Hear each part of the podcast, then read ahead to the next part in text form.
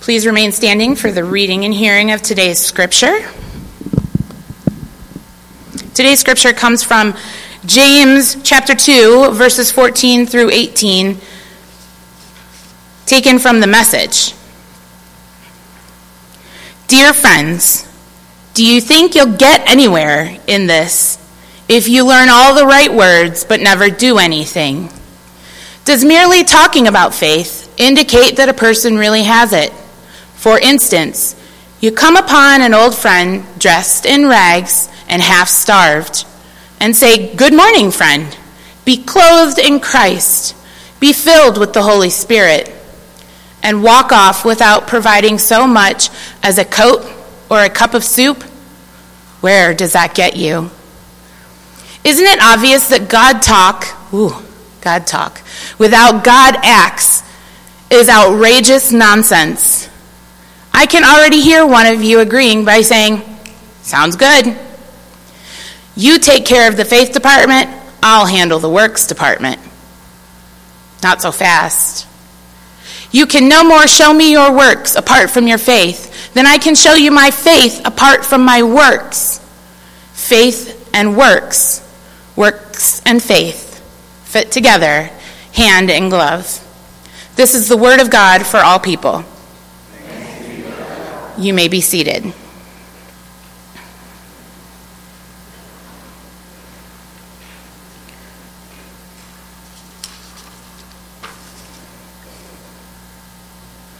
I don't often choose to preach from the lectionary.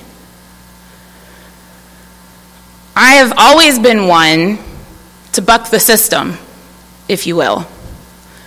I hated essays in high school and college. I don't want to be told what to read, let alone what to write on. Our speech class in college, oh my word, she would give us a topic and I would go completely the other way. I hated it. So when I was preparing for this sermon months ago, I had three or four sermons ready to go. But it seemed like at the time I would use them in a different context. It might have been something formal, such as a 10 o'clock devotion, or it might have been something as informal as a conversation.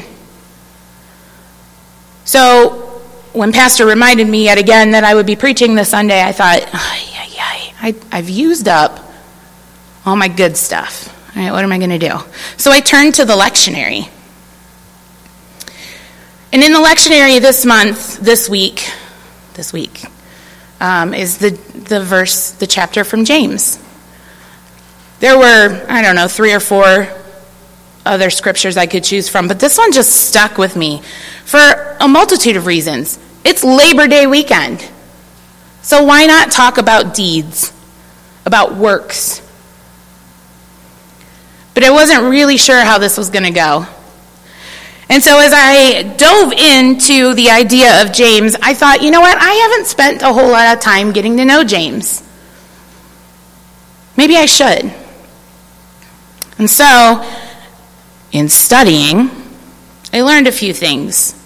James, the author of this book that we are in right now, was a son of Mary and Joseph, and therefore half brother to Jesus. Hmm, that was interesting to me. In the Gospels, though, James is mentioned a couple of times, but you know what? At that time, this, isn't, this is really interesting. He misunderstood Jesus' ministry, and he was not a believer. Did you hear that? James, brother of Jesus, was not a believer. Ooh. But James was also one of the earliest witnesses of Jesus' resurrection. And if you can't be a believer at that, I don't know what's going to change your mind. But we don't know a whole lot about James. He's not one of those main characters that just sticks out. He's not a Paul, right? Paul can't seem to keep his mouth shut or his pen down, you know? Trust me, I love Paul. He's fabulous. But as I learned a little bit more about James, I started to relate a little bit to him. To understand that he was kind of an observer, you know, one of the quiet ones that sat in the back and just watched, made up his own mind, had his own ideas about what was going on.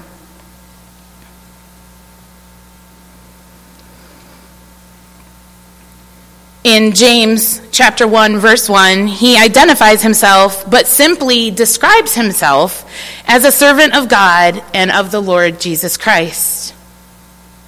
And if you pay attention to the book of James, his letter deals really more with Christian ethics than it does theology. Ooh.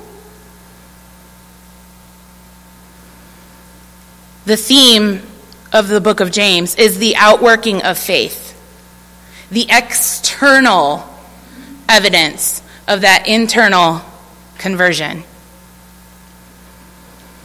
Take some time and sit in James for a little bit if you get an opportunity, because his life provides some important lessons for each and every one of us. In fact, his conversion gives testimony to the overwhelming power that came from being a witness of his own brother's resurrection. He turned from being a skeptic to a leader in the church based on his meeting of the resurrected Christ, not his brother, Jesus.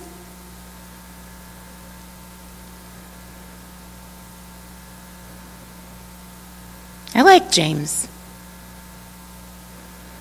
even if some of his thoughts in this book caused a little bit of a stir in the theological circles, that's okay.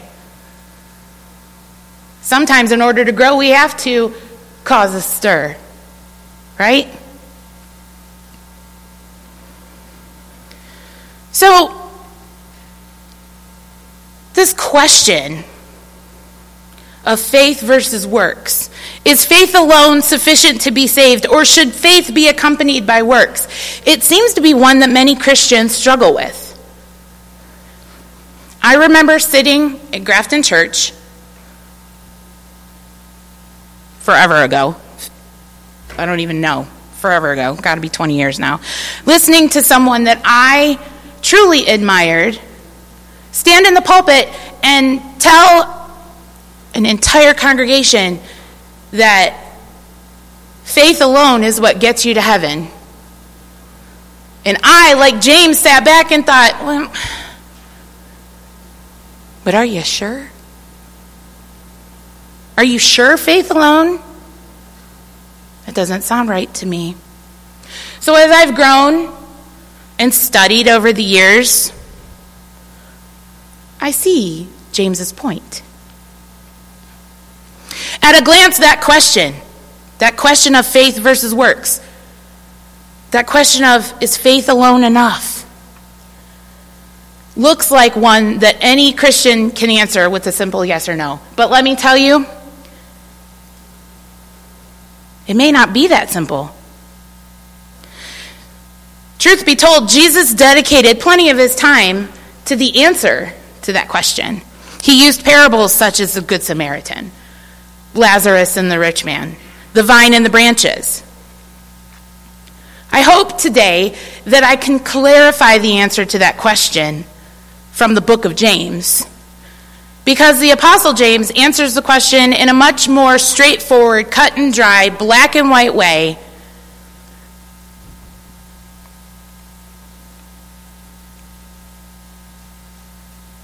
We're going to cover three three main topics today. And that first one, this is a good one. If you, if you take notes, write this down. Faith without works is words without deeds. Hmm. James insists that faith without works is good for nothing because it cannot save us. Now, you might be wondering well, then why did Paul teach us that salvation is by faith alone and not by works? See, there's, there's that contradicting thought process. But you have to remember who James is. He has a unique perspective as the brother of Jesus.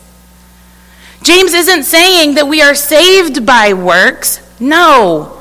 He is saying that we are saved by faith, but confirmed of our salvation by our works.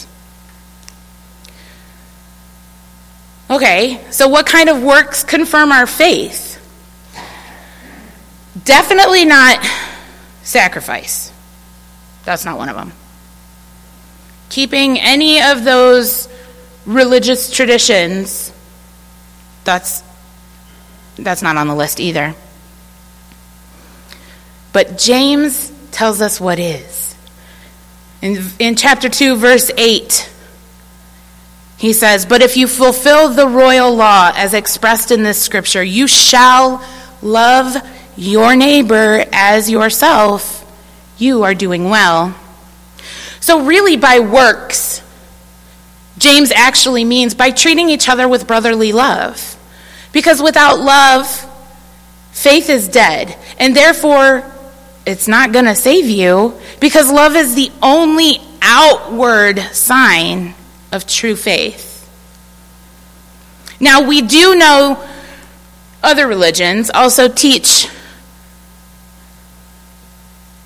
their people to love everyone. Then what difference does Christianity make in the salvation of man? All those religions teach we are saved by our works verified by faith, but only Christianity teaches that we are saved by faith and confirmed by our works. A living faith, living faith is expressed by works and deeds and actions that are motivated by love.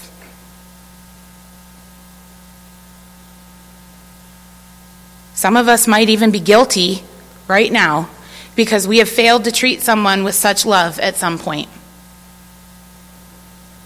Maybe we've preached to people about salvation when they needed to be fed.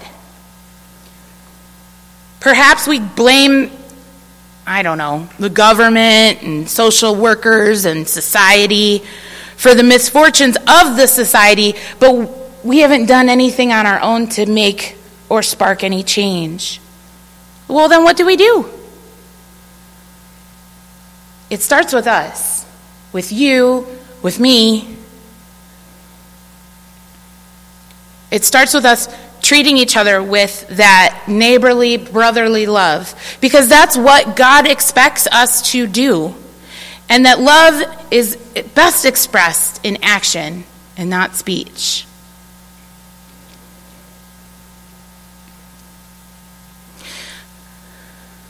About, I don't know, six weeks ago maybe, um, I found us, our family, in a little bit of a tight spot.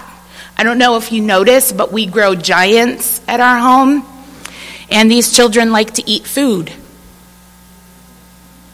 Three times a day, sometimes 12 times a day. And the way we set up our finances, I'm in charge of the grocery budget, and I'm in charge of making sure that we stay in that budget and there's food on the table. Well, during summertime, when the children insist on eating 100 times a day, there was not food on the table that I could count on. Now, mind you, okay, wait, wait I, I don't want you to think that, like, when I opened my cupboards, moths flew out. That's not the case. No. Um, because I'm a, I'm a pantry stocker. But, you know, children are not they're not going to just like throw some stuffing in the microwave and say, this is a great snack. No, of course not. And so I was whining. You know, we get paid twice a month. And I was whining to a friend about the giants eating us out of house and home. And I had another week until I got paid. And all I had was um, stale buns, hot, hot dog buns, right? Not a loaf of bread, not a drop of milk. And I had told them, you listen, knuckleheads, you eat what's here or else. Well, if you've met Kendall, you know that she has her own agenda And so she, she kind of went on a mini hunger strike. There's nothing good in this house. And by good, she means macaroni and cheese because I think she's a walking noodle. So I was venting to a friend, whining, as I do, you know, when I can't control things. We were fine. We were going to be fine if I could just teach my kids to eat something different. But I opened my door the next morning to groceries on my front porch. And not like stock your pantry groceries. I have that stuff, but I'm talking like mac and cheese and a loaf of bread and peanut butter for the three of us that eat peanut butter because the other one's weird. Um, and at that moment, I could see her faith because she just heard me complaining you know and and she's just she's just my friend that i love. We complain to each other. We cry on each other's shoulders. We laugh at each other's mistakes. But i saw her faith in those three bags of groceries and that ridiculously sugary cereal that i think she was trying to get back at me for. Oh well. I could see her faith in her action right there and I praise God for it. Remember that love is best expressed in deeds, not speech. The second point I'd like to make is works are the natural result of faith in God. Faith and works, they cannot be separated. Either they coexist in the believer, in you and I, or they don't exist at all. Because doing good, being good, doing good works are the natural result of faith in God. Where there is faith, there are works, and without works, there is no faith. James tells us in chapter 2, verse 18. James goes on to tell us that intellectual belief just standing here saying, I believe, by itself cannot save us. Even the demons believe and tremble, but God condemned them because they disobeyed. There's not much difference between those demons and the Christian who doesn't obey what he already knows. It's obedience that distinguishes us from the bad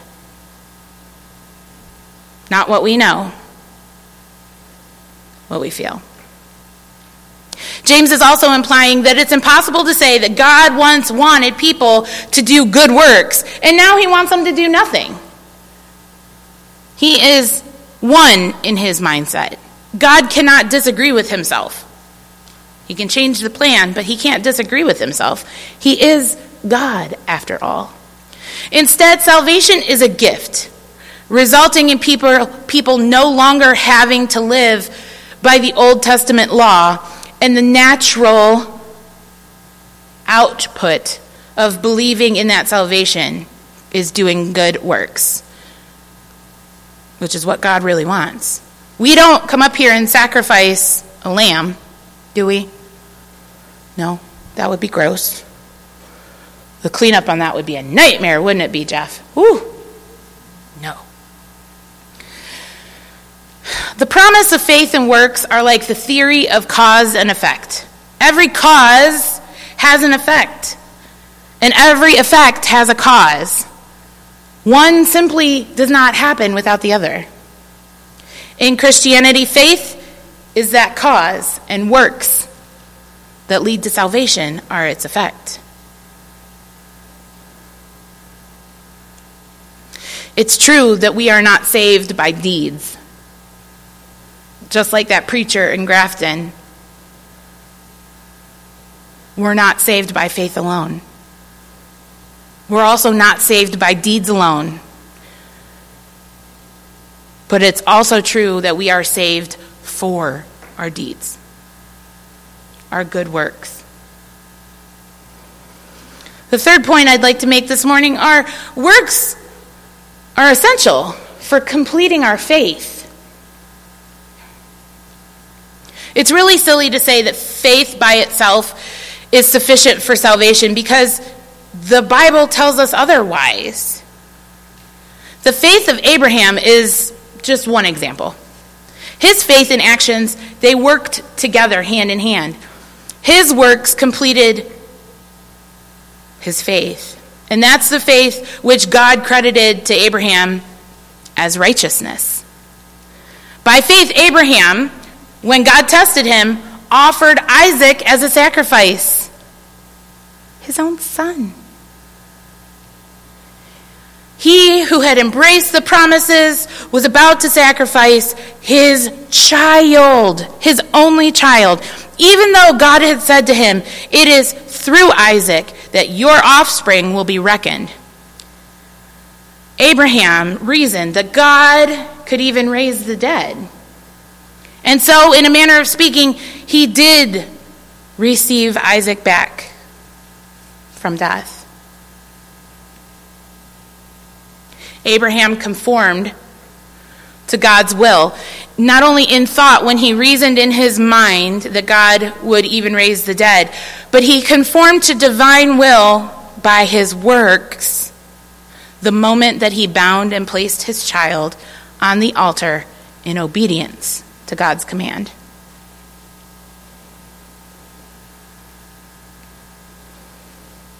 The example of Abraham indicates that James is talking about a second kind of works here, right?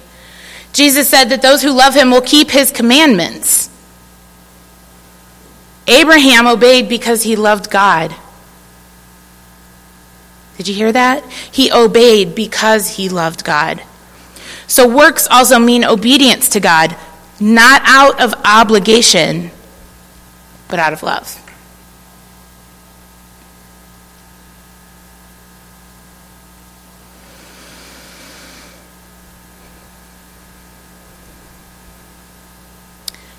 When you clap your hands, do you clap with one hand or two? Two. Just like we need both hands to clap, salvation also needs both faith and works. Think of your right hand as your faith and your left hand as your works. Cut one off, and your salvation becomes null and void. Works are not the root of salvation, but they are the fruit of salvation. Faith brings you to salvation in Jesus Christ, and works bring that person, that saved person, to fruitfulness. Let us pray. Father God, it is a privilege a privilege to be called according to your will. Help us to be like James, to have a different perspective.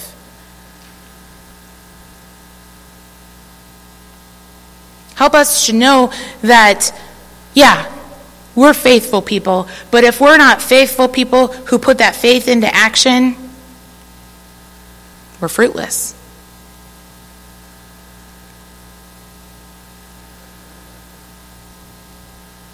May those who encounter us every day see the fruit of your call, of your love, of your grace and mercy in our lives. All day and every day. In Jesus' name we pray. Amen.